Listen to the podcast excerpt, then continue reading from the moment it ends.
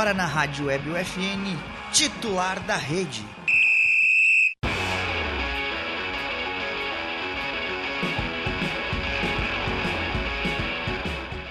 Olá, ouvintes da Rádio Web FN, estamos no ar, estamos ao vivo com o programa de esportes que toda semana leva até você novidades e atualizações sobre esporte com, fo com foco no local, como você já sabe.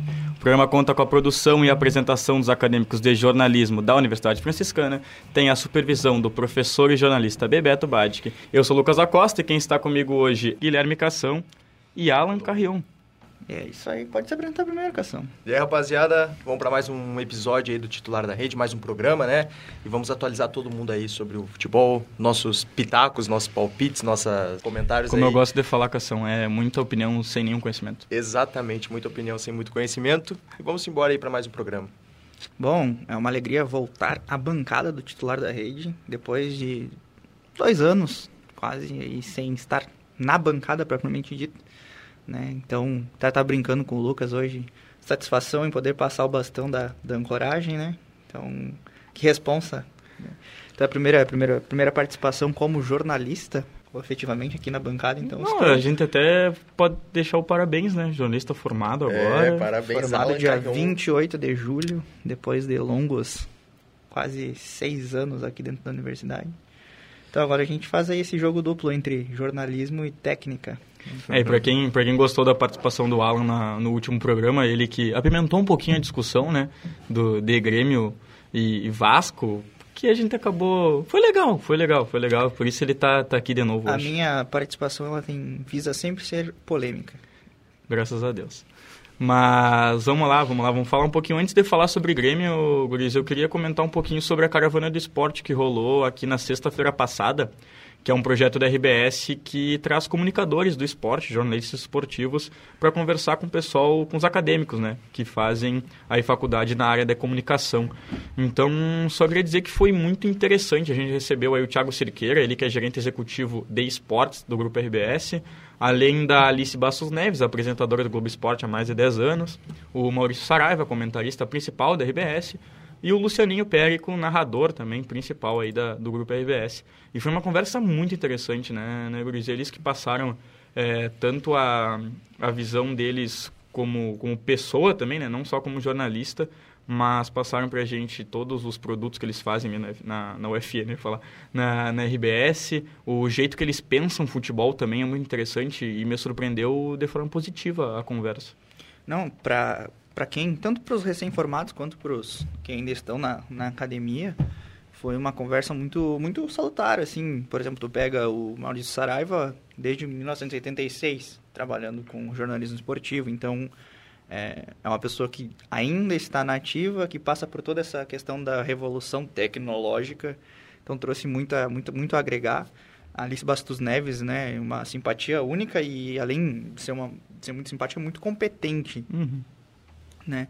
Até brinquei na- fazendo uma pergunta para ela de de onde é que ela tirava as referências para fazer aquelas aberturas criativas do Globo Esporte, que eu duvido que alguém, quando vê o seu time ganhar, não queira ver o Globo Esporte no outro dia para ver o que, que vai trazer aí de, de abertura criativa, de algo novo para nós. Então, é, com certeza foi um bate-papo de muita, muita, muita val- valia, né? E creio que todo mundo saiu de lá um pouco mais motivado para continuar nessa área do jornalismo, especial o jornalismo esportivo. E é pro- muito bom ver a história desse pessoal, né? Vendo a Alice que não começou no esporte, ela começou ali na redação e depois ela começou a se descobrir nessa parte do jornalismo esportivo. Isso daí é muito bacana. E a gente vê que a gente está no caminho certo, né? É bem bacana ver essa história do pessoal, do, do Lucianinho também, né? É um cara que começou ali é, fazendo entrevistas como repórter e tal, e agora tá um, pô, um baita narrador, é o principal narrador aí do nosso estado. Então é muito bom ver a história desse pessoal, ver como foi a trajetória, o Maurício Saraiva também, e a gente vê que a gente está no caminho certo e a gente tem só evoluir. É exatamente isso, Cação. Acho que aquela a conversa ela serviu justamente para mostrar que se é exatamente o que a gente quer, assim, Hum. sabe? Eu acho que quem quer trabalhar com esporte, como a gente, pelo menos, é, nós ali, eu, tu, o Felipe, o Miguel, é, que, que tava ali na primeira fila, pelo menos, perguntando, a gente fez, o Felipe fez duas Bah. perguntas, mas... Felipe, filho do Jairo. Ficou conhecido na RBS. Mas mostrou que, que a gente está no caminho certo, sim, e com certeza é, cada vez fica mais claro que é com isso que a gente quer trabalhar. Para os curiosos de plantão, eu perguntei para o Lucianinho se ele é nosso ou se ele é deles, ele falou que é de todo mundo. É. mas, mas vamos lá. É, tem alguns comentários já, se o Alan conseguir soltar ali para a gente, a gente vai ler. Se o mouse ajudar, a gente. É, vai... se o mouse ajudar. E agora chegou o nosso Júlio Lisboa do Bola nas Costas, é. o grande Felipe Perosa, atrasado. Aí eu troco de lugar aqui que eu apresento ali da técnica. pra quê? E aí ele solta um grito aqui, depois. Fora do ar eu vou xingar ele, tá? Mas no ar a gente acha engraçado. Ó, oh, ah. máximo moletom, mano. Obrigadão. Dá. Terceirão. Senta aí. É. A gente tava falando, Felipe, filho do Jairo, que sobre o papo que a gente teve com o pessoal da RBS na sexta-feira. Ah, o papo foi incrível, cara. Foi uma aula que eles deram, não foi nem uma palestra, foi uma palestra no papel. Eu, o textinho... No papel hoje, no papel vai pegar. Uh, no papel. Foi um no textinho que eu postei. Bom, pessoal, perdão o atraso.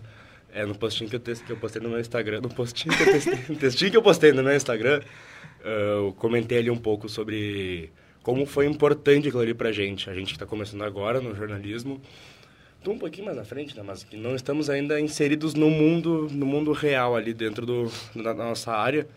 Cara, uma palestra que eles deram, uma aula que eles deram pra gente. Foi maravilhoso. É, e aí a gente, até comentei que eu perguntei, a gente perguntou pro Lucianinho se ele é nosso ou se ele é deles, né? Ele falou que é de todo mundo. De todo mundo. Mas se o é, Alan... o desvio, né? É, se o Alan agora conseguir colocar os comentários dele para nós, quando ele quiser, a gente, a gente lê um pouquinho. É, boa tarde, feras, Fernando. E Fala, Fernando, vou te dar um carrinho hoje. Hoje o jornal vai tomar um pau. Hoje tem, hoje tem revanche do grande clássico da comunicação brasileira, publicidade e propaganda contra o jornal. Samuel Buenas, Buenas, Buenas Samuel. E a Luísa Beijo, Luísa. Beijo, Luísa. Lá de livramento. Beijo. É, bom, vamos falar de Grêmio, né? Vamos? É o que embora. tem pra falar. Mas eu acho que tem muita coisa pra já, gente falar do jogo de ontem. Já abre a câmera do ar. Vamos falar de Grêmio, com certeza. eu acho que tem muita coisa pra gente falar de ontem, então vamos tentar manter uma ordem aí, né? Eu acho que primeiro a gente pode começar bem pelo começo, que é pelas escalações, que é pela escalação do Grêmio, né? O Grêmio que teve três novidades aí é, na escalação principal que foi o Natan. Uma grata surpresa, eu acho. É, o Bitelo, que foi titular. E o Ferreira, que voltou à, titularidade e já se machucou de novo, lesão é, grau 2. Então provavelmente deve ficar fora por um tempo. Mas, assim, eu acho que funcionou bem. Eu que sou fã do Campas, eu digo que funcionou bem o Bitelo no meio campo. Funcionou. Só que. O, e o Natan também, né? Eu acho que. O Natan surpreendeu. Eu acho né? que do, dos 11, a gente pode destacar o Natan porque foi um zagueiro muito seguro. Muito, muito seguro. seguro. seguro. confiante. Não sei se é por jogar a Série B, não sei se é pelo Cruzeiro. O Cruzeiro também é, é, é, um time. Um time bom, um time bom no, na Série B, né? Mas eu acho que o Cruzeiro não era tudo isso também, então o Grêmio, o Grêmio pecou em algumas coisas.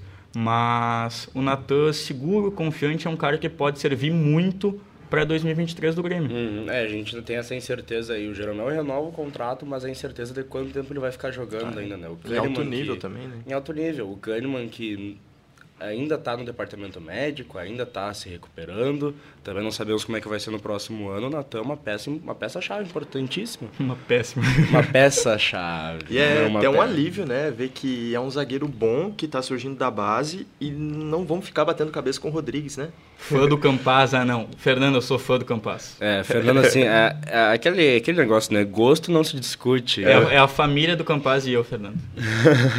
e o empresário. E o empresário. Mas, mas assim, falando sobre Natal, até eu conversava com o Alan fora do ar, um pouquinho antes de começar o programa, sobre, sobre a situação da zaga nela. Tem que falar com quem entende, né? que o problema do Grêmio nesses últimos anos sempre foi essa questão de que a gente tinha Jeromel e Kahneman e era só. Os outros zagueiros, os reservas, quando entravam, não davam conta do recado. É, foi, sempre... foi, bem difícil, né? É. Essa fase de, de troca de zagueiros aí. Então a gente tinha. Cadu, Wallace Reis. Nossa, o Wallace Nossa, Reis. Um monte é... de, de Erley. Fred. Eu não o Mas o Erley, cara, perdão, chutei a mesa. O Erley foi um zagueiro, assim, que ele ajudou muito o Grêmio em 2013 ali. É, o que, o que rateou no Erley foi o que ele se machucou muito, É, né? foi lesões. É, e desde Jeromel e Kahneman, acho que a gente não consegue ver dois reservas, pelo menos, Um Rafael reserva, Thierry, cara, Bressan, gente- tá que, louco. que Ah, tem conta para. do recado. Não. O Bressan é um excelente, excelente jogador. É, hoje, ti. hoje joga contra Pra o Colorado, Inter. né? Quinta-feira a gente vai ver se, ele, se, se hoje ele vai bem ou não, mas o Inter é mais pra frente. Mas sobre Não, isso, mas eu, eu sempre gostei muito do Bressan, porque eu sempre achei um zagueiro Eu no também. nível do Natan assim seguro. Calma, cara. o Bressan seguro. Mas o Bressan, ele, ele nunca foi esse jogador ruim. Claro que é seguro. Aquele jogo contra o River, ele foi lá botar a bola na mão. Ai, Alan, por favor, opini opinião tua não entra mais. O, proble- o problema do, Bres do Bressan era as falhas que começaram em 2016. Quando ele começou a falhar em 2016, antes da chegada da, Antes da chegada no Grêmio, né? Antes, antes da, da chegada de, de ser titular, de ficar de titular mesmo, daquela dupla 2 a 0 sinistra, Jeromel. Kahneman, contra o Liverpool. a camisa do Maguire, meu Deus. Bah, Eu apostei lá no apostei. Stories, no Mas, mas seguindo, Alan, vamos lá. São dois jogadores que, desde que tomaram a posição, a gente não viu mais A reservas. gente teve com- Paulo Miranda também, né? É, pois é, a gente falou, Bressan, Paulo Miranda David e- Braz. e, e vários David, outros David que, Braz. Começou bem depois. É. que não deram conta do recado. Continuando aqui, se o pessoal me permitir, Alan. Mas. Não, Tonhão, né? E aí a gente vê o Natan, pelo menos nesse jogo que ele fez, ele jogou o gauchão também, eu acho que dá pra, dá pra levar em conta que ele é um jogador jovem ainda, mas por ser um jogo muito importante pro Grêmio, ele me pareceu um jogador muito seguro e confiante, porque assim, é, o Bruno Alves ele não fez um bom jogo, o, Não foi bom. o Bruno Alves não fez um bom jogo. E o Natan, pelo menos nos dois gols que o Grêmio tomou, ele não teve participação nenhuma. E sempre quando teve a bola, ele teve calma e pensou no que fazer. E eu acho que isso é uma das principais coisas assim para a zaga do Grêmio pro ano que vem. E provavelmente vai existir uma renovação, uma renovação grande para 2023 e o Natan pode ser o começo dela. Sim, mas tem que ver até onde, né, até onde essa questão do, do zagueiro des- despontar ou aparecer bem na Série B é relevante. É claro que é bom, né, enche o torcedor de esperança, mas por mais que seja um jogo importante, não tem um peso de um Grêmio Cruzeiro na Série A. Não, com certeza. Então, Mas é que o, aquela coisa, ele não tinha jogado de titular ainda, né? É. não, é Tinha claro, mas um é joguinho que contra o Glória. talvez tu tire um pouco do peso né, de, de uma estreia de um jogador jovem numa Série B do que numa Série A. Sim, né? sim. Sendo que o Grêmio ele já está com um acesso praticamente garantido. Talvez, ah, claro, se pense assim, ah, era um jogo decisivo porque poderia recolocar o Grêmio na campanha pelo título da Série B. Sim. É, mas eu até comentava com o Lucas mais cedo, né? A mesma coisa que aconteceu com o Léo Ortiz. Léo Ortiz despontou na Série B com o Inter e aí depois aconteceu o que aconteceu. Então, é, ter um pouco, um pouco de pé no chão, mas é bom para o torcedor gremista ter uma esperança do, do jogador que venha a vir substituir é, a altura, né? Jeromel e Kahneman. Não, é que penso, não- que, penso que o, o, o Kahneman ainda tem muita rodagem, tirando a lesão no quadril.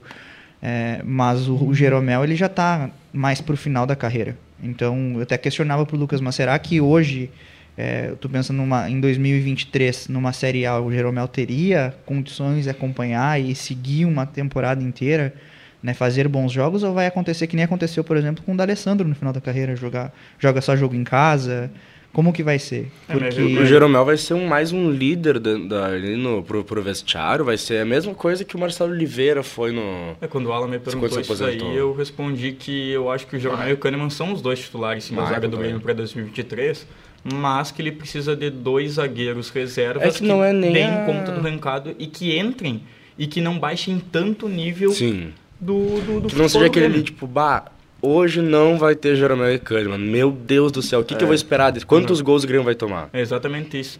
E além disso, Guris, eu acho que a gente precisa falar, quando o Papo entrou na zaga, a gente precisa falar do esquema tático que o Grêmio jogou ontem. Até vale lembrar, e o Miguel que não está aqui, foi, foi ele que fez essa pergunta pro, pro Maurício Saraiva na sexta-feira sobre, sobre as posições, sobre a questão tática, técnica, Uma pergunta muito boa do Miguel também. É, né? e o Maurício Saraiva falou que ah, o 4-3-3, o 4-2-3-1 é apenas a primeira, primeira, primeiro formato ali de posição que o time Uhum. entra em campo para jogar. E tava muito na cara que o Grêmio ontem, de- ontem atacava no 4-3-3 e defendia num 5-4-1. E o, o, o que me Inclusive, surpreendeu falha muito- gigante do Roger, né? é, o que me surpreendeu muito porque no primeiro tempo o Lucas Leiva, que já jogou de zagueiro na, na Lazio, no Liverpool e tal, jogou como, jogou como zagueiro no Grêmio, jogou como um terceiro zagueiro. E, o, e no segundo tempo o Vila Sante jogou como terceiro zagueiro. E aí até ocasionou ali a Uhum. falha no segundo gol. Mas isso deu tanto espaço para o Cruzeiro jogar Sim. bola que foi impressionante. Até o Roger, o Roger Flores, comentarista da, do Premier, foi muito feliz nos comentários dele ontem, eu acho, porque ele falava o melhor, melhor jogo do Cruzeiro é a troca de passe na intermediária. E era exatamente onde o Grêmio estava dando espaço para o Cruzeiro. Uhum. O, o Grêmio queria fazer um, uns cinco zagueiros ali, só que um 5-4-1, era isso que o Grêmio queria fazer. Só que ó, o 5-4-1 do Grêmio é deixar o Diego Souza ali na banheira e uma completa bagunça atrás, E cara. a demora pra puxar o contra-ataque, Não, né? total demora. E o Vila Sante, tanto o Lucas Leiva quanto o Vila Sante não jogaram bem de zagueiros. O Lucas Leiva sumiu no primeiro tempo, tá jogando muito mal. O primeiro gol tem um dedinho, de, o primeiro gol do Cruzeiro tem é um que, dedo é que dele. o bote não tem que ser dele. É, pois é, mas exato. igual, tipo, é, tem, tem um dedinho, assim, uma falta de comunicação, assim como foi no segundo, no segundo Não, gol. o, o primeiro gol, o primeiro gol é claro que o bote, é ele que escorrega no primeiro Sim. gol, né? E aquela bola ali não é o bote, não é o bote que o Lucas Leiva tem que dar, aquela Uhum. bola ele é do zagueiro. E o segundo, o Vila Sante não é Vila zagueiro. Sante na zagueiro. Então, até tudo Segundo bem. foi uma falha de comunicação. É, existe a falha do Breno, existe, existe a falha do Vila Sante, mas não é o Vila Sante que tem que correr naquela bola. Uhum. Então ele não O tem Vila Sante era pretetuado como um, o, como um líbero, ele, né? Ele não tem o cacuete de zagueiro para saber Sim. que o goleiro vai sair rasgando naquela bola ali, mesmo que o Breno não tenha gritado ou que tenha gritado, e aí sim, houve sim falha de comunicação.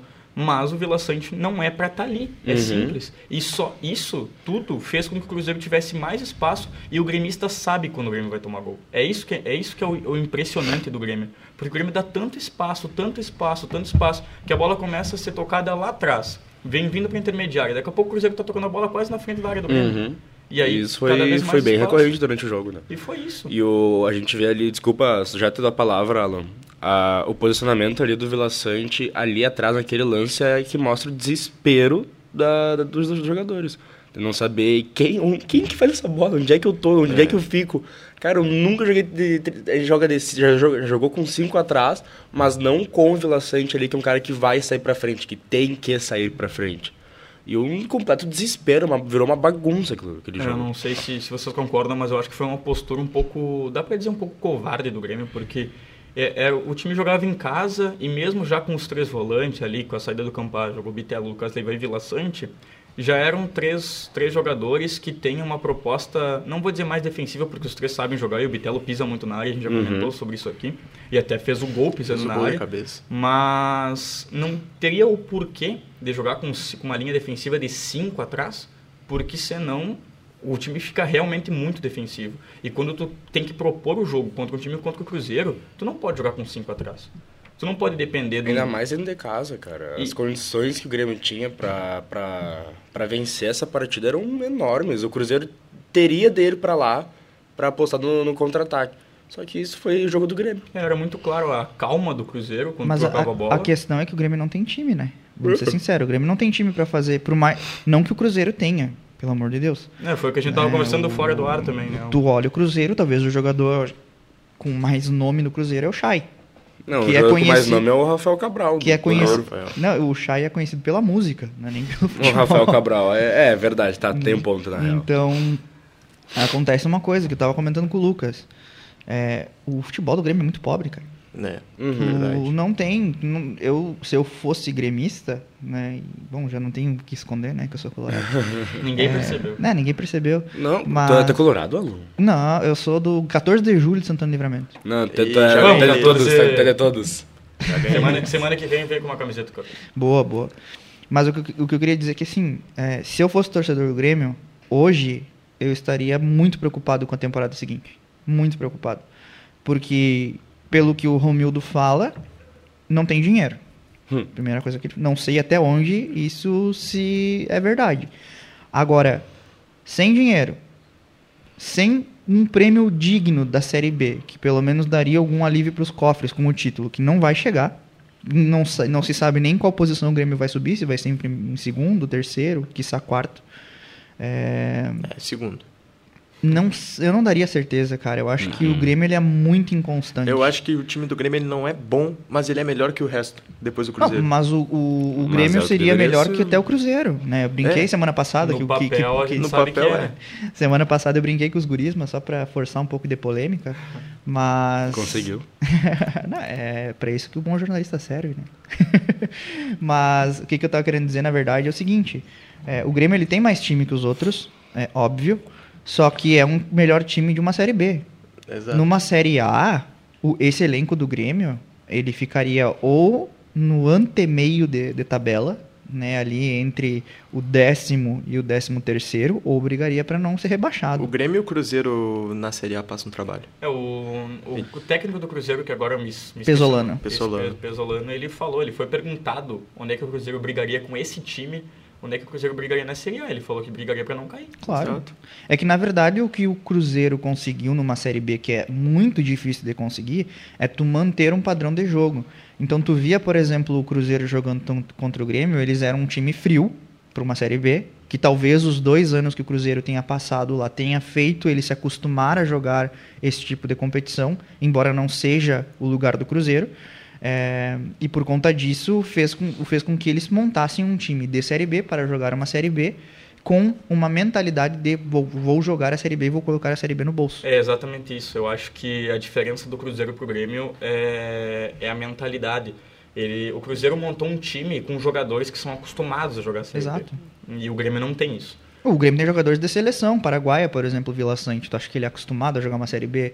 O Jeromel, o Kahneman, tem costume. Talvez ali do Grêmio, os caras que têm costume de jogar uma Série B, um Janderson. O Diego Souza no E- máximo. Não, e o Diego Souza, ele é. Ele tá ali pela, pela experiência dele. Sim, o Diego Souza ele só tá ali porque o perfil dele encaixa na Série B. É um jogador que, que é forte, que briga e que, que tem aquele jogo que não é bonito. O Diego Souza não tem pique pra uma Série A de novo. É, o Não. Diego Souza só tá ali porque é Série B. Eu acho que no final do ano já, Mas- já encerra a carreira. Mas nenhum dos centroavantes do Grêmio tem esse pique pra Série A.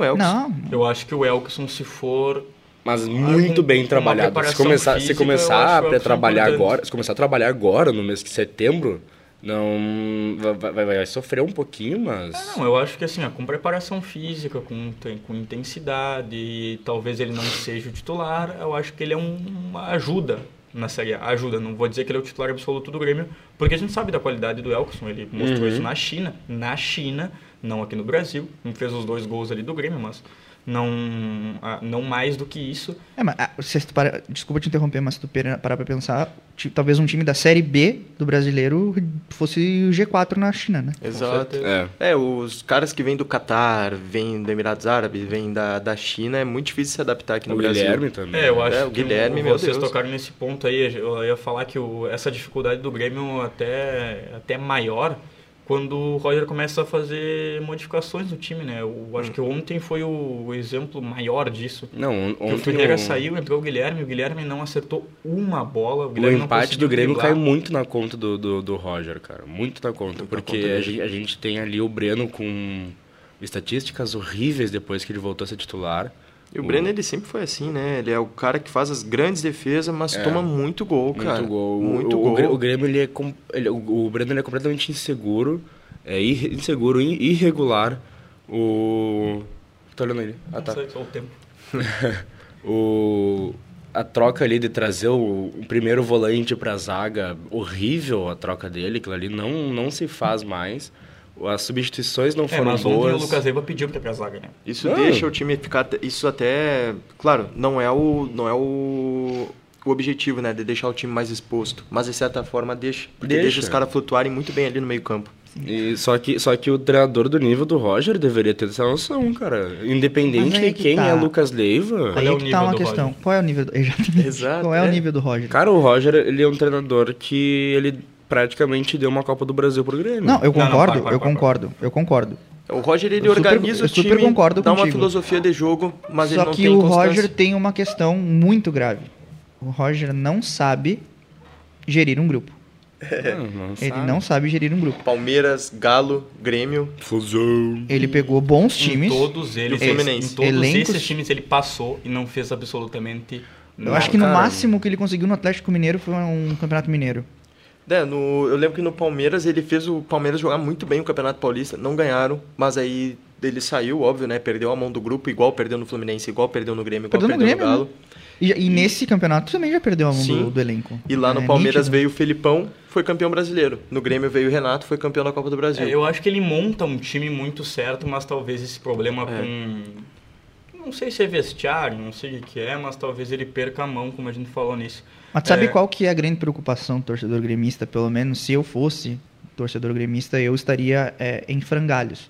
É o seguinte, Frangalhos. o Grêmio ele foi rebaixado e manteve a direção. É, isso É, que mas é que né? agora é eleição, né? Não, não, por isso. E aí, a eleição, o, o novo presidente, ele vai herdar uma herança, digamos assim, maldita. Né? Porque vem um, um elenco rebaixado, um elenco fraco, possivelmente com dívidas. E como que ele vai equiparar a dívida e montar um elenco para disputar alguma coisa na Série A? Como que vai ser esse processo de trans- transição do Grêmio? Às vezes, Alan, às vezes o, o Grêmio vai. Às vezes alguns times fazem, não vou dizer que o Grêmio vai fazer, né? Mas às vezes o, o Corinthians foi assim já. O Corinthians fazia mais dívida para conseguir mais jogador, conseguir o título, conseguir dinheiro para pagar as dívidas de atrás. É o É, mas a questão agora, é que o né? Corinthians tem um. É, é que é diferente. Aí Galo tem uma- fez a mesma, Galo tem uma grande coisa. diferença é, nos times do eixo, né? Não, com-. Não, o Porque, patro... é o assim, patrocínio, né, cara? Porque o Corinthians. O, Corinthians, Atlético o Mineiro tem Corinthians, mais de um bilhão de dívidas. o Corinthians nunca vai falir. Por quê? Porque ele tem uma- a maior torcida do Brasil, junto com o Flamengo. Sem contar que tem o aporte financeiro das redes de televisão. Então, é, é- Corinthians não Falar jogando em uma Série de A. televisão, Alan, vocês sabiam que o Inter ganha um milhão de reais por jogar na segunda-feira? Nossa. É o valor que pagaram pro Rodinei jogar contra o Flamengo. Não me lembro disso.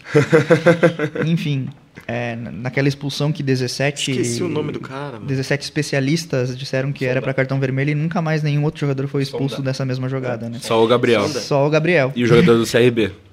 Então, olha, mas só, só para finalizar essa questão do, Ah, é do- do Grêmio. da- das dívidas, é, é muito diferente um clube aqui do Sul se endividar de uma tal forma.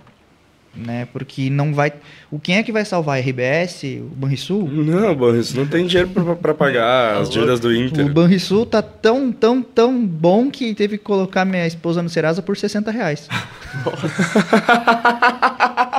Aí entra muito pessoal do, do nosso E aí repórter. entrou a é, Experiência de Alan Carrion. Eu então- gosto da sua participação porque tu traz pro fundo do teu coração. as coisas. Não, a gente tem que ser direto, né? Então, tá complicado as coisas. ó. Vasco da Gama, grande time, né? Eu Gostaria que fosse o vice-campeão da Série B. Fala, Ju, como é que tá? Vasco da Gama. É, Vai Vasco subir junto Gama. com o Grêmio, Ju. Vai subir. Vamos, dia 10 de setembro tem Grêmio e Vasco, Juliano. Opa, E aí fechou a câmera aqui. Dia 10 de setembro tem Grêmio e Vasco, Ju. A gente vai estar lá, né? Vamos ir?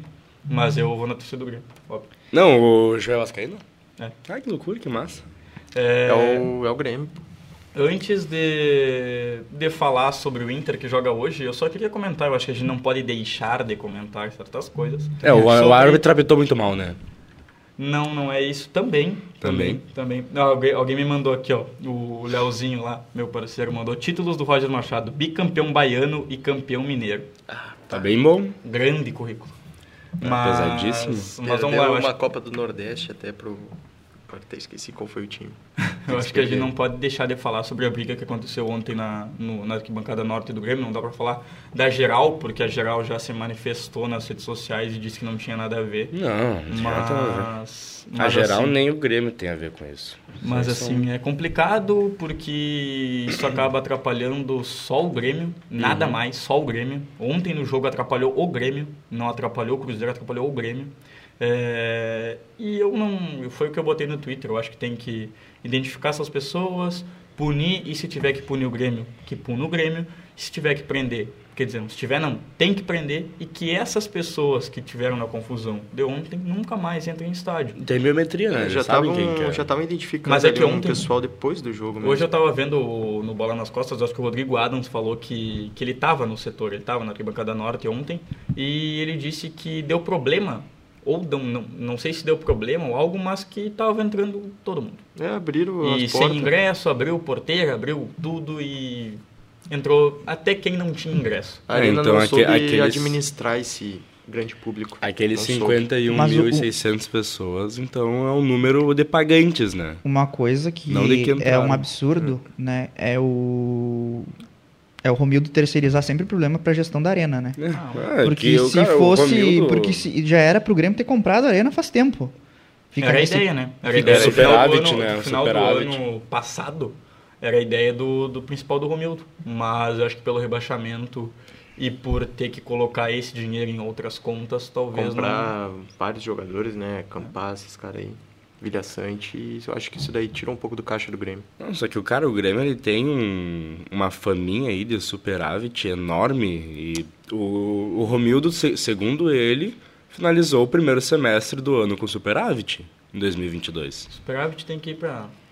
Não, é, só que, que é que não, é uma superávit empresa, não é é uma um jogo, empresa, né, não é uma empresa. Se tu Só quiser que daí ele larga, comentários aí depois, vamos. Só que Claro. daí ele, ele, ele larga um, ai, nós, nós estamos com superávit e aí eu tenho dinheiro pra comprar arena. Comprei. Não, mano, me esqueci. Bate, voltei, voltei, comprei pão e esqueci da arena. Comprei um litrão ali no, Mineiro. Esqueci Não de colocar arena. É complicado, cara. Assim, ó, é... o, o que eu, eu, não, eu não consigo compreender, e agora falando totalmente sem nenhum tipo de paixão, é como que uma gestão sai de, um, de um- uma super era, né, em 2016, 2017, 2018 o Grêmio não ganhou um título por azar, porque Recopa, foi, só. talvez tenha sido Não, o- 2018 nós fomos roubados. Sim, mas eu- não, exato. Mas o que eu tô falando é que em dois- em 2018 o Grêmio não, não ganhou assim por um azar ou porque a Comebol quis tirar do Grêmio. Mas acontece que foi o melhor ano de desempenho de futebol do Grêmio foi em 2018. Né? O Grêmio jogou muita bola em 2018. E só que aí 2019 começou os indícios das, das coisas e o Grêmio não começou a se mexer. Porque era perceptível que o elenco já estava acomodado, que o Renato tem sua parcela de culpa. Total parcela Né? de culpa. Que ele mas, ele ac- mas tem sua parcela de culpa, mas se ele tivesse, ele não tinha caído. Disto Renato que não man- dá pra dar certeza, O Lucas. Renato que manteve o Grêmio Eu- nos eixos agora aspas, até abre 2020. aspas. Eu gosto das aspas fortes, né? Abre aspas. Se o Renato tivesse no Grêmio, ele não teria caído. É exato, eu concordo. Base- é, Esse só. time do Grêmio que caiu com o Renato brigaria por Libertadores. Tá louco, esse Cara, time do Grêmio não ia cair em nenhum gente, campeonato, cara. gente, pelo Caiu amor, porque gente, pelo amor de o Deus. comando. Vamos, vamos pensar junto aqui. Esse time do Renato, a gente chega lá, tu pega em O Felipe 2019, ficou quieto. Toma 4 a 0 5 a 0 5 a 0 Sem contar que não tomou mais no- na, na arena porque teve sorte. Ah, teve é. três gols impedidos aqui. né? né? Aquele É. jogo. Aí tá, passou o fiasco. Tá? Ganha o Galchão, ganha a Grenal. Nossa, estamos por cima da carne seca. Voltemos, E, o- né? e o Voltemos. Renato, o Renato colocou isso na cabeça dos jogadores do Grêmio. Ganhamos, Gre- ganhamos Grenal, somos o melhor time do Brasil. Aí chega 2020, o Grêmio ganha Grenal, De novo. e aí Parabéns. perde, pe- perde, é eliminado de alguma 4 a 1 coisa. pro Santos. Aí depois toma 4 do Santos, ganha outro Grenal. Nossa, tá tudo bem. Aí depois vai lá e perde a final da Copa do Brasil, que deixou de tomar uns 6 gols do, do Palmeiras, porque o Palmeiras teve pena, O Palmeiras teve completa pena. né? Então ali tu já, Tassiano. tu já tava dando indícios que as coisas não estavam dando certo. Mas, Alan, eu acho que assim, ó, eu, eu acho que esse ponto é, é- é importante, e já são 5h35, então vou acelerar um pouquinho esse papo. É, esse, esse ponto é importante que o Alan tocou. No pior momento do Grêmio, o pior Grêmio do Renato chegou numa final da Copa do Brasil. É. É isso que eu quero, é esse, esse ponto que eu quero tocar. O pior Grêmio do Renato não é o Grêmio que cai. Tá, mas O pior Grêmio do Renato pior é um Grêmio Grêmio, Renato- que chega numa final de Copa do tá, Brasil. o pior Grêmio do Renato naquela Copa do Brasil só enfrentou São Paulo de time forte. Mas e, chegou, pari- e Ah, pariu uma mas chegou. Alan, mas chegou. Chegou, cara. Chegou. Chegar até uma final numa Copa do Brasil é Chegou. difícil. Entendeu? É isso que eu, se Mas se, você, não, se não fosse chegou, forte, a gente tinha chegou, tomado pro Juventude nas oitavas. Chegou, mas como é que foram os jogos? Teve um jogo contra o Cuiabá que descaradamente passaram a mão no Cuiabá. Contra o Juventude foi outro jogo que vocês pariram uma bigorna.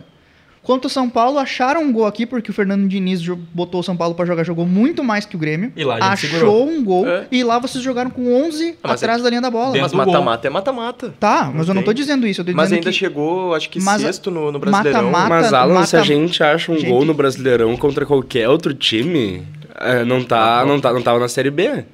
esse jogo feio do Renato é um jogo que teria salvado. E é um jogo que o Grêmio ficava sempre na parte de cima da tabela. O Grêmio não ficava abaixo do sétimo lugar. Não ficava, com o Renato Cara, não ficava. Não, Não, é- não é- tem como vocês afirmarem isso, é- cara, é que- porque o elenco assim, já tava Não, não dá, não dá pra afirmar, mas assim, o que eu acho de, de brigar pela não existe, Libertadores... o se não existe, então eu não tenho como afirmar nada que não aconteceu. É que nem agora, ah, falando sobre Grêmio e Palmeiras, né? É que nem agora surgiu a notícia de novo, foi à tona de novo, que o Palmeiras ofereceu Rafael Veiga, Gustavo... Rafa- é Veiga? Rafael Veiga, Veiga, Gustavo Scarpa e Rony, Pelo e tinha mais um. Diogo Pelo Barbosa. GPR. e e naque, naquela época saiu a notícia, né? Mas agora estão falando que é mentira, que nunca houve essa negociação e tal. Houve, Mas ele não tem como falar que, que o Grêmio estava errado em não aceitar, porque a gente não sabe o que, que ia acontecer. A gente não sabe se esses três Cara, jogadores do Palmeiras que hoje são craques com o Abel Ferreira Sim, iam jogar bem no Grêmio. sim. E a gente não sabe que o Mas- Jean-Pierre, que hoje está no Havaí, Cara, talvez fosse o melhor jogador do Brasil Grêmio, no Palmeiras. O futebol do Grêmio já tinha ruído, cara. Eu Não, sei, tava ruim, O tava, Grêmio mas, não tinha- Mas é o essa Grêmio- questão. olha só, o Grêmio não tinha- futebol ruído do Grêmio chegou numa final de Copa do Brasil com o Renato. O pior Grêmio do Renato disputou uma final de Copa do Brasil. O, o Inter de 2016 foi rebaixado e um ano antes ele chegou na semifinal da, da Copa Libertadores da América. Isso Contra quer o Tigres e jogando bola. Mas aquele elenco do Inter não era nem pra cair. Caiu, vai dizer, Não, é, é o por questões do Grêmio, externas. Mas o elenco do Grêmio, Grêmio também, não era. era pra cair. Sim, até o a Thiago questão Nunes que eu tô falou. falando, a questão que eu tô falando é o com, a, a- mentalidade que se instaurou no Grêmio. Não, mas isso Sim. é óbvio. A mentalidade é a O- pior mas coisa quem que criou, no mas quem criou hoje. aquela mentalidade foi o Renato. Mas com certeza. O Thiago Nunes Entendeu? mesmo Então não disse tem, que como, o... não tem como tu chegar e chegar assim, vou dizer, ó, o com o Renato o Grêmio não ia cair. Não, mas é... Tu não tem uma base sólida pra afirmar isso porque o,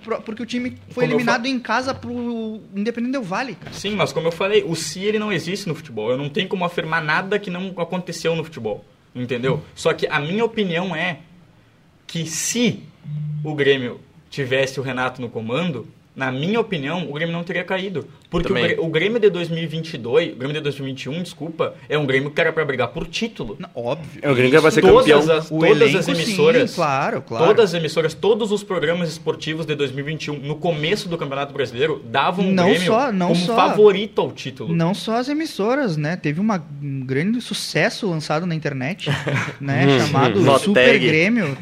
Pô, né? Então, não tem como dizer que não. Agora, o que acontece é que, cara, o que me surpreendeu, o início da minha conversa, da, do meu, da minha fala seria justamente o que, o que me surpreendeu foi que essa queda, ela aconteceu em meio a essa transição de uma era vencedora, que na verdade não teve transição. Uhum. Não, Não teve. não, não soube Foi conduzir. do auge ao a B. O Inter, por exemplo, lixo. como que o Inter pega. eh, Basicamente foi mais ou menos esse, um- esse mesmo ciclo de tempo, um pouco, um pouco mais da queda do Grêmio. Mas tu pega o ciclo do Inter, 2006, 2010, houve uma, uma transição bem feita. Por isso que o Inter em, 2000, em 2006 é campeão da Libertadores e em 2010 é campeão da Libertadores de novo. Só que aí começa aquela questão da mentalidade comodista. O Grêmio tá quase que. O Grêmio foi empilhando o ano sem ganhar título. O Inter ganhava os grenais. O Grêmio contratou sem objetivo. né? Então, cara, assim, tu pega. Por que, que eu acho que o Renato, uma hora ou outra, se não fosse cair em 2022, 2021, como caiu, cairia em 2022. Por quê? Porque ele, com- ele botou na cabeça dele que ele era um grande recuperador de jogadores. E o Grêmio começou a contratar só jogador ruim, É, não tinha um exato. jogador bom, que na hora difícil não sabe decidir. O Grêmio não, não soube fazer essa transição que nem tu falou e o Grêmio estava contratando sem objetivo, contratando jogador que caíram no ano anterior com o Cruzeiro, Robinho, Thiago Nossa, Neves. isso aí foi ridículo. é, Não, o. Thiago Neves, cara, Pois pra é. mim aquilo ali é uma. O Orejuela é, é até jogou direitinho, né? cara. Mas o Grêmio ele aproveitava um jogador que tinha um certo nome, sem contrato, ia pra cima e contratava. É isso pra daí, tentar Alan. Eu tô vendo ali que os comentários É, estão tô- começando a sumir. O Eu acho que já dá quiser já dá os pular ali. Começa ali no, no Boa Tarde, ali em cima, que é- foi o primeiro depois da, da Luísa. Ah, do Gusta. Boa tarde, Gusta. Pau no Havaí. Dali. Ah, esses aqui já foram. O né? Leozinho botou, vamos, vamos, o Leozinho que me mandou a informação. Sabe muito Lucas. Lucas com chocolada. chocolada. Muita... Muita confusão, acabei me assustando. Gestão vergonhosa da arena, então. Chega. Chega. Se tu puder um pouquinho mais, mais devagar. É, assim, é, tu tá lendo, a gente tá falando, Alan. Cheguei Aí. atrasada, mas depois eu assisto do início. O debate tá quente. Eu vou levantar e dar na cara do Alan. A Isa me avisou no WhatsApp e aqui que chegou. E no Grêmio? Até 28 anos é jovem. É, até 28 anos é transição, Não, né? 28 anos é revelação ainda, Ju. Ferreirinha, grande, Mas- grande promessa. Ferreirinha tá hoje. quase pra, pra voltar pra... Parando pra de falar do Grêmio agora, porque já são 5h41. Ai, meu Deus. É, já, já é 5h41 e vamos falar sobre o Inter que joga hoje contra o Havaí. O Inter joga hoje contra o Havaí. 2x0 pro Havaí hoje. Tá, o bolão a gente vai fazer depois. É, na ressacada, e aí, só passando rapidamente, os possíveis times que jogam hoje, o possível time do Havaí tem algumas que prováveis leis do ex aí, no banco também tem alguns ex-grêmio que podem fazer o jogo. Então, o time provável do Havaí é Vladimir, Kevin, Bressan, o teu amado Bressan, É. Rafael Vaz, Cortez, Bruno Cortez na lateral esquerda, Eduardo, Ranielli, Bruno Silva, ex-Inter, Muriqui, Bissoli, que tem 25 gols de pênalti no Campeonato Brasileiro, e Paulo Guerreiro. Paulo Guerreiro é- era pra ser o Luizito Soares nacional, mas a gente vê Ah, que. mas que comparação. Não, não. A comparação é que aí que tá. O Guerreiro chegou com status de. Meu Deus do céu, chegou o homem. Não, Como é, que, onde? como, é que era, como é que era a música do, do Guerreiro no Inter, Alan? Não lembro. Tem Tenho memória muitos jogadores Grêmio nesse jogo, cara. Tem o GPR no banco. Era alguma coisa Tem com brasileiro. Lateral jogo no Grêmio. Acabou o caô. Ah, não, eu o achei que tu, Guerreiro eu, chegou. eu achei que tu queria falar aquela O Paulo Guerreiro traz o treta brasileiro, não trouxe. Mas então o Inter joga com Kehler no gol, o Daniel suspenso não joga, Bustos, Vitão, Mercado e René. Gabriel Edenilson voltando ao time depois da lesão. Espero que não. Depena, Alan Patrick, o Maurício, Wanderson e Alemão. Também, é Havaí. É, também é ex-Havaí, pode ter lei do ex da parte do Inter também. De, do- de ambos os lados tem. né? O alemão tem sido muito importante pro Inter nessa mudança ali na, dentro do Beira Rio. O, isso pode fazer uma diferença absurda, cara. É, o, o que a gente, eu acho que a discussão de hoje é o retrospecto ruim do Inter contra times que jogam retrancados, né? Tava comentando com ela isso também mais cedo. O Inter, a gente já comentou que ele tem o melhor retrospecto contra os times do G6 do Campeonato Brasileiro, por justamente ser um time é, de transição, ser um time de transição, como, como o Mano falou, mas é um time que, que a gente sabe que é reativo, joga um pouquinho no contra-ataque, espera Um bastante adversário, como deu certo contra o Fluminense, Flamengo, Atlético Mineiro, a gente sabe os outros resultados. Mas contra os times que não têm a bola, o Inter tem certa dificuldade na criação, mano. Cara, isso aí é histórico do Internacional. Vamos lá. Histórico Dois- mundial. 2009. 2009, o Internacional tinha um Foi time... fundo, né? Assim. É, não, mas é, só mas pra o você- Alan sempre vai É só pra fundo. vocês terem uma ideia.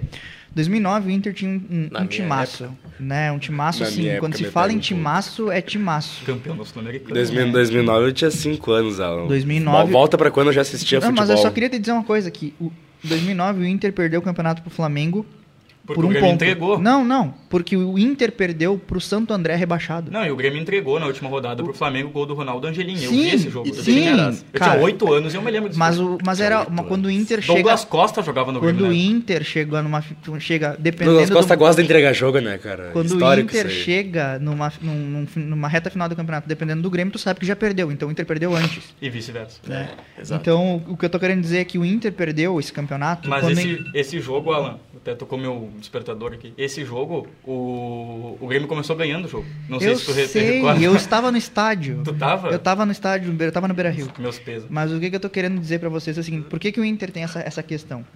2009, o Inter tinha aquele baita time e perdeu o campeonato é, para dois times rebaixados nas últimas rodadas. Ele perde por 1 a 0 pro Grêmio Barueri e depois empata em casa com o rebaixado, já rebaixado Atlético Paranaense naquele campeonato. Tu deve sonhar com isso até hoje. Tu lembra do 1x0 do Grêmio Barueri? Cara, eu lembro Joga pra mim, o que tu puder imaginar sobre o Internacional, eu sei. Não modéstia à parte. Mas é, o que, eu tô querendo dizer? 2009 teve isso. É, as maioria das eliminações em mata-mata do Inter são para times de, pequeno, de, de menor expressão. Globo que o diga. Chega em 2020. Mas eu fui visitar a Globo e a Globo é bem grande.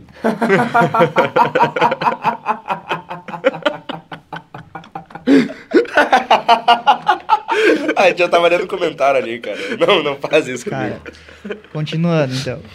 Aí em 2020, o Inter faz uma arrancada que nunca antes foi vista na história desse Brasil, já diria o ex-presidente. Né? Nunca antes na história de- de- desse país, um time ganha 10 jogos consecutivos numa reta final do campeonato. E depois faltando, precisando fazer cinco, precisando fazer seis pontos numa reta final, ele faz cinco. Porque ele perde um jogo em casa pro Sport Recife. Nossa. Então, nada, nada é mais internacional que isso. Silva. Então, todo, todo, todo torcedor do Inter, todo torcedor do Inter sabe que. Olha, por exemplo, o que aconteceu nessa rodada? É, Essa rodada o Flamengo empatou com o Palmeiras. Não que o Inter tenha chance de título. A rodada embora- foi perfeita. pô. É, exa- o, o- o Flamengo empatou com o Palmeiras. Não que o Inter tenha chance de título. Não acho que vai, vai brigar por isso. 2% a gente viu antes, 2,1%. Aquele 2%, né? É vagabundo. É, o Fluminense, bom, o Fluminense ganhou. O Atlético Paranaense empata e o Atlético. Mineiro perdeu. Se o Inter ganha, o Inter abre tre- é, quatro pontos, salvo engano, do Atlético Mineiro, né, podendo se distanciar e, e se, se fincar ali entre os seis primeiros nas vagas da Libertadores, que é o objetivo do Inter. E- não, ele- ele e passa o Atlético, E ele né? passa o Atlético Paranaense. Só que o Inter joga contra o Havaí. Então, o torcedor colorado sabe que o Inter vai perder de 1 a 0 com o gol do Bissoli. ou, com o gol do, ou com o gol do Guerreiro. É sorte que o Potker não joga. É, Alan, Se o, de joga, fa- se o, Mais se o- dois se o Havaí tiver um ali. jogador chamado Vades Clayson, o Inter toma o gol desse jogador. Ah, se tu quiser botar os comentários antes da gente fazer o bolão de, de hoje e da Esse Copa é, do é o. Minuto Inter. É, um minuto do Inter. Não, cara, só pôr os comentários É que ali, tu, mano. tu pediu pra gente terminar o programa 5h40. Internacional eterno fracassado contra os pitocos de qualquer campeonato. Inclusive o co-irmão Greminho. Ah, É, eu acho que o Gustavo Fontana. Acho que ele é gremista. Eu vou... Ele é gremista em primeiro lugar, isso é claro. Ah, em segundo lugar, ele tem umas opiniões assim, a gente conversa bastante. Ele é um, um, um próximo meu, para não falar amigo, porque para mim quem fala da opinião errada não é amigo, é irmão, co-irmão greminho. Desenvolve. Ele. Ele, ele, ele tem umas opiniõezinhas assim, meio, meio fora da casinha. Então, um abraço pro Gustavo. Eu tenho uma psicóloga bem boa aqui dentro da UFN mesmo pra ti. Se tu quiser de algum apoio, Segue, é, a gente tá aí. Bom, é, não, eu- como eu falei, não sei se ele é gremista, é colorado, mas... Ele é colorado, o- fanático, doente, É, maluco. por isso, então Ele ele, é tá certo, colorado. porque o Inter Colorado nunca maluco, perdeu maluco. um Grenal valendo algum mata-mata ou alguma coisa pro Grêmio, tá? Só pra deixar claro. Ah, gauchão só que... O quê? Mata-mata no gauchão não conta. é, né, mata-mata no chão não conta. Não, óbvio, eu falei só gauchão. porque- É, quem gosta de gauchão é prendo. Que a gente só, se, a gente só tá vivendo de gauchão. Eu queria ganhar o gauchão no que vem. Eu também, eu também. Acho que faz é, seis anos que eu não vejo uma taça. Mas, Nossa, enfim. até o Novo Hamburgo. hein? É, é, Deixa eu tomar um vinho. O Alan vai chegar em casa e tomar um vinho. Pela graças a Deus eu vi Não, uma hoje, taça. hoje tem jogo, então ele vai descontar toda a raiva dele no clássico PP. Não. tu pensou, Alan, que por aquele jogo o Matheus Cavicchioli hoje é goleiro do América Mineiro? É verdade. Qual jogo? Pelos Esse pênaltis, o- porque o, o Inter. O ah, Novo que o Inter Hamburgo- perdeu nos pênaltis. Mas pelo- o Novo Hamburgo passa nos Verdade. pênaltis do Inter e passa nos pênaltis do Grêmio. Grêmio passa. também. Não, o... É, o- ele passou do- passa ganha do- a final do Inter. E ganhou a Nos semi do pênaltis. Grêmio. E ganhou a semi do Grêmio. Uhum. Isso, ganhou a semi do Grêmio Nos pênaltis? Nos Nos pênaltis. Então, Os dois foram nos pênaltis. Então, O D'Alessandro errou largando travessão, né? cara, eu nem lembro. Isso aí, não as viu o derrotas, jogo. as derrotas Ah, eu esqueço. não viu o jogo. Tu viu o jogo? Eu vi o jogo. Eu vi o jogo mesmo, eu tava Do jogo foi o com outras coisas. É, mas o que eu tô querendo dizer é isso, E hoje cara, a Tereza tá aí. Nada. Naquele tempo também.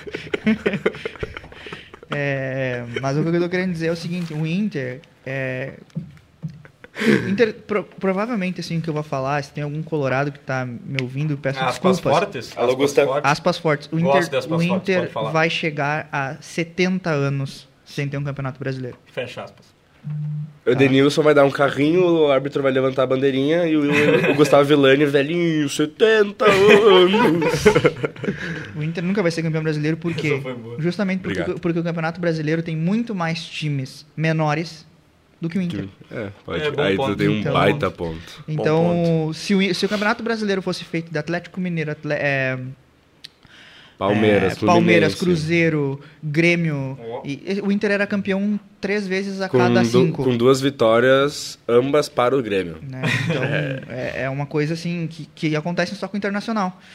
própria Copa do Brasil, 2019, ele elimina o Cruzeiro, que era o atual bicampeão. Ele elimina o Palmeiras, que era um Não, ele, baita ele dá um time. sacode no Cruzeiro. Não, quando terminou aquele jogo e foi pra final, eu pensei... Esse jogo porque, foi dia 4 de setembro, Alan, no dia do meu aniversário. Cara, esse jogo A gente eu- foi eliminado nos pênaltis contra o Atlético Paranaense, Sim. que o PP, E- PP bateu o Eu tomei, eu tomei tanta cerveja naquele dia que eu não sei nem como é que. é, na verdade, como é que eu parei em casa, porque eu tava em casa, né? Como é que eu cheguei no meu quarto? Como é que eu dormi naquele dia? Mas acontece. Não, dormir ele sabe, ele só vê. E você foi. Não, aí acontece o seguinte, cara. Tu termina aquilo ali, num, por um lapso de tempo tu iludiu. Tu pensa assim, não, agora ninguém tira, ainda mais que é contra o Atlético Paranaense. Aí depois, no outro dia, tu acorda, é contra o Atlético Paranaense. Não vai rolar. Se fosse contra o Grêmio, ainda tinha chance. Não, tinha muito mais chance de contra o Atlético. Porque a assim, gente sabia o que, que, o, ia o ser que isso. O, o que o Atlético Paranaense fez com o Inter, é assim, é óbvio. Se retrancou, se bem que no primeiro jogo... No primeiro jogo jogou. É que, na verdade, o Inter do Odair Helman era aquilo, né? Eu tive colega que chorou a noite inteira e não foi pra aula. Hein, Cara, pessoal, pessoal, só, só o, no grupo do FUT aqui, porque isso precisa ser exposto pro, pro, Pro grande- público. pro grande público, né? O Miguel, ele falou assim, ó, eu bato os pênaltis do meu time. Hoje. Nossa senhora. Eu só queria deixar, só, só queria deixar isso daí. Ai, meu Deus. O Hoje- Miguel que errou um pênalti, deu Não, a não. vista e liderança pro time dele. Tá louco. Vice-campeonato. Eu já falei pro Alan antes, se, se o Miguel errar um pênalti, se eu errar, um- errar um pênalti, nem vai ter pênalti. Não, Se o o, Miguel se não o vai Miguel errar bater. um passe, hoje eu pego ele pelo pescoço. Mas é que é bastante pescoço, né, cara? Meu Deus, gente. A Mas bola é do Miguel, então não dá pra brigar. voltando, voltando ao Volta Inter... pro- A é, bola foco do Miguel aí. me pega muito. Alan, já é 5h53. Voltando ao Inter, ao Minuto Colorado, Vai lá. Que minuto, Alan? Estamos há 20 minutos falando do Inter, tio. E a gente falou 40 minutos do Grêmio, então fala. mas eu queria dizer assim que não, não tenham muita esperança com o Inter, assim, que o Inter vai, nossa, vai chegar e vai garantir a vaga da Libertadores, com, por- porque vai ter agora uma semana de descanso para os jogadores. Cara, Semana de descanso não adianta é- ninguém, só piora.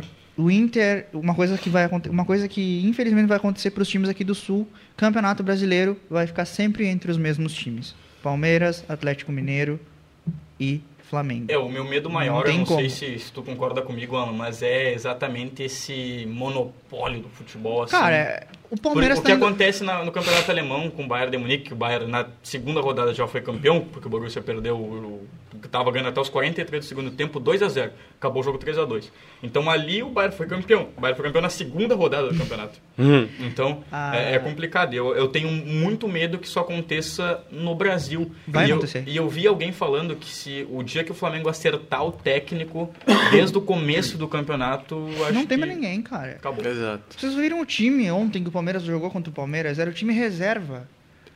E os caras acertaram Não o dá, Dorival no não meio do dá, campeonato cara, e o Jorge dá. Jesus também aquela vez, não né? dá, assim, É. é, é, é, é muito injusto. E, enfim, então, tu vê o Palmeiras. O Palmeiras tá indo pra terceira final, porque pra mim ele passa do Atlético Paranaense. Ele tá indo pra terceira final consecutiva de Libertadores, sendo o líder do Brasileirão. Eu E vou tem tem gigantes chances de ser o terceira, terceiro tricampeonato consecutivo do Palmeiras da Libertadores. O Não, Grêmio Paulo- só volta a ganhar o Brasileirão quando voltar a ser mata-mata.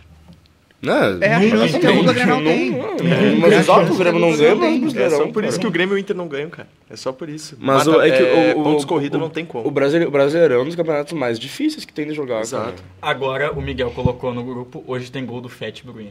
Ah, viu? Eu falei, cara, Kiki, Kiki, pelo amor de Deus. Eu lembro na, na nossa nosso trote, eu, a gente tinha as plaquinhas e eu falei pra pôr Fat Bruine colocou. no. Exato, mas aí escuta. Fat Bruine na plaquinha do Miguel. E o Kiki falou? Não, cara, não dá pra fazer isso, mano. Não dá, porque eu também já fui gordinho, não dá, não, não. Isso é bullying. Daí eu falei, Kiki, pelo amor de Deus, e o Miguel, Bruine, Fat Bruine, Fat Bruine, só Fat Bruine, só Fat Bruine, só Fat Bruine. É, o, o fã número um, o fã clube do De Bruyne, ele é gerenciado por Miguel Cardoso, não sei se você sabe. Ele é, ele é gerente, torcedor, tesoureiro, coordenador, contador, tudo. Ele é o único, único também. membro. E é o único, único membro. membro. É o único. E não, ele e o Júlio Lisboa. Eu só, antes do bolão, eu quero fazer um negócio assim, no Paro Ímpar, Alan. Paulo Henrique Ganso ou De Bruyne? Ah, é o ganso. É o ganso, né, rapaziada? Pelo amor de Deus. Tu que ganhou o o Paro Bruyne- Ímpar. Tu Quando vai que o De Bruyne quem? ganhou um Paulistão? Cara, Nunca. Isso, vai, isso tu corta depois e bota no Instagram. tá? qual ganso? O, gan, o Ganso. O Ganso O Ganso ponto. de hoje ou o Ganso do Ganso Santos? Pega ponto. os dois no auge. Ganso Os ponto. dois No no, auge. No auge, Paulo Henrique Ganso? No auge toda a vida ganso. Tá. E hoje? Acabou o assunto. E hoje? Bolão. Paulo Henrique Ganso. Hoje Ganso também tá jogando muito no Fluminense, com licença. Ah, não. Hoje não, aí tu tá forçando.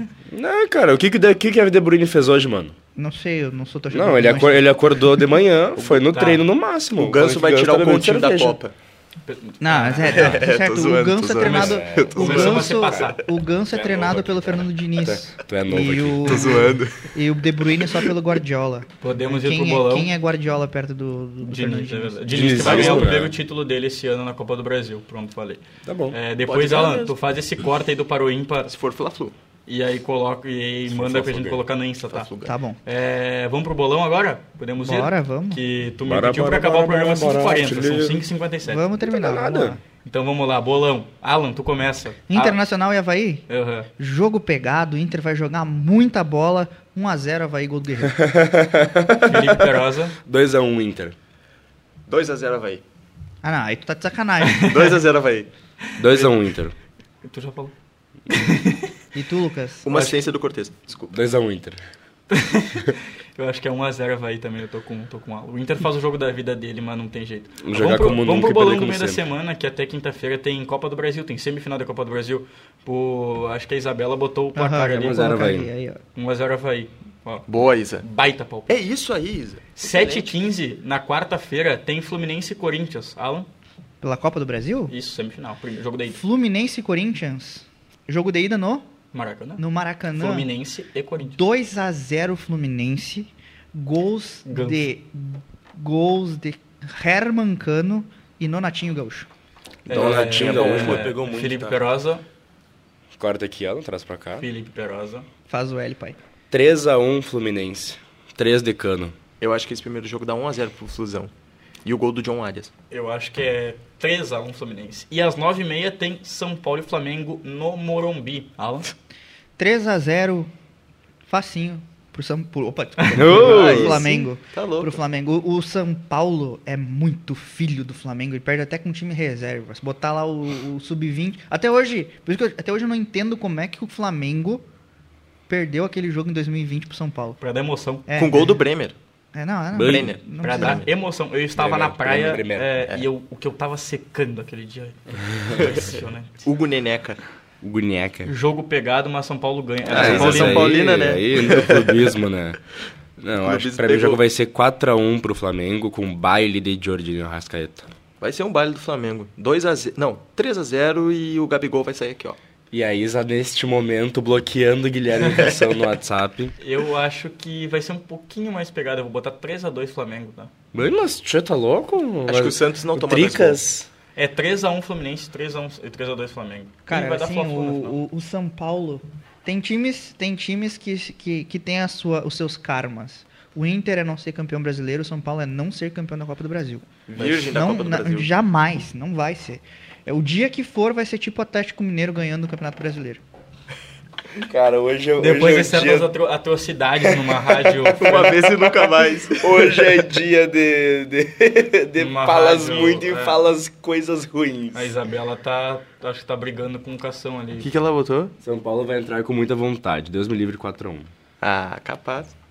É, que nem aquela coisa, São Paulo vai fazer o jogo da vida dele, 3x0 Flamengo e Ah, jogar, jogar, jogar como nunca e perder como sempre, né? É, eu acho que é isso, né? Vamos encerrar? Pessoal, vamos encerrar, Vamos. porque o, acabou, não acabou o nosso tempo, a gente tinha algumas A coisas. gente te- tinha o Soldiers que Tinha tomou um Santa sacode Mercedes, do... que tomou 49 a 3 do Timbo Rex em Santa Catarina e depois no Campeonato Municipal de Basquete que começa hoje, nessa segunda-feira, e vai até 31 de outubro. Então, nos próximos programas a gente comenta um pouquinho mais. Tinha o Juventude também que empatou com o Botafogo 2 a 2 Eu vi o jogo e foi sofrido. Sofrido pra quem viu, né? Não É. Foi sofrido pra quem viu. Quem viu, quem narrou, comentou. É, o Juventude tá indo mergulhando. Meus cabeça amigos botafoguenses ficaram tristes. Rafa, o Brownie, meu Deus do céu, cara. O um- Mano Brown, eu gosto Vi os muito dois, do Mano e Brown. os dois muito revoltados. O Juventude vem mergulhando de cabeça numa possível Série B ano que vem. Então, eu acho que é isso. Se alguém quiser fazer o encerramento, pode fazer. É, este foi o fim de mais um titular da rede. O programa de esporte toda semana leva até você novidades e atualizações sobre o esporte com foco no local. Não estava aqui na abertura, então eu quero falar isso. Fala aí. O, bom, toda quinta-feira, toda segunda e quinta-feira agora nós temos Às este 5 novo... horas da tarde. Eu só quero lembrar, não ao nosso ouvinte, mas aos nossos participantes, que o programa é às 5 horas da tarde, tá? E eu, a gente pede, né, Alan? 4 e meia todo eu, mundo eu aqui. tenho, eu tenho só um comentário aqui pra, pra Isa, que é o seguinte. São Paulo vai perder motivado. É isso daí. Mais um titular daí. Ela vai me matar. O, o programa... Rádio Web Web FM. O programa, aconte- Web. o programa acontece na Rádio Web UFN, no Spotify e no YouTube E no agora. Facebook no. Facebook, maravilhoso. Que Ah, tu no me xingou. também tá rolando. No Facebook tá rolando, os gritam altíssimo. É isso daí. É isso aí. Agradecemos ao Alan Carrião, Clêncio Oliveira, pela paciência de sempre. E. Até quinta-feira. Até quinta-feira.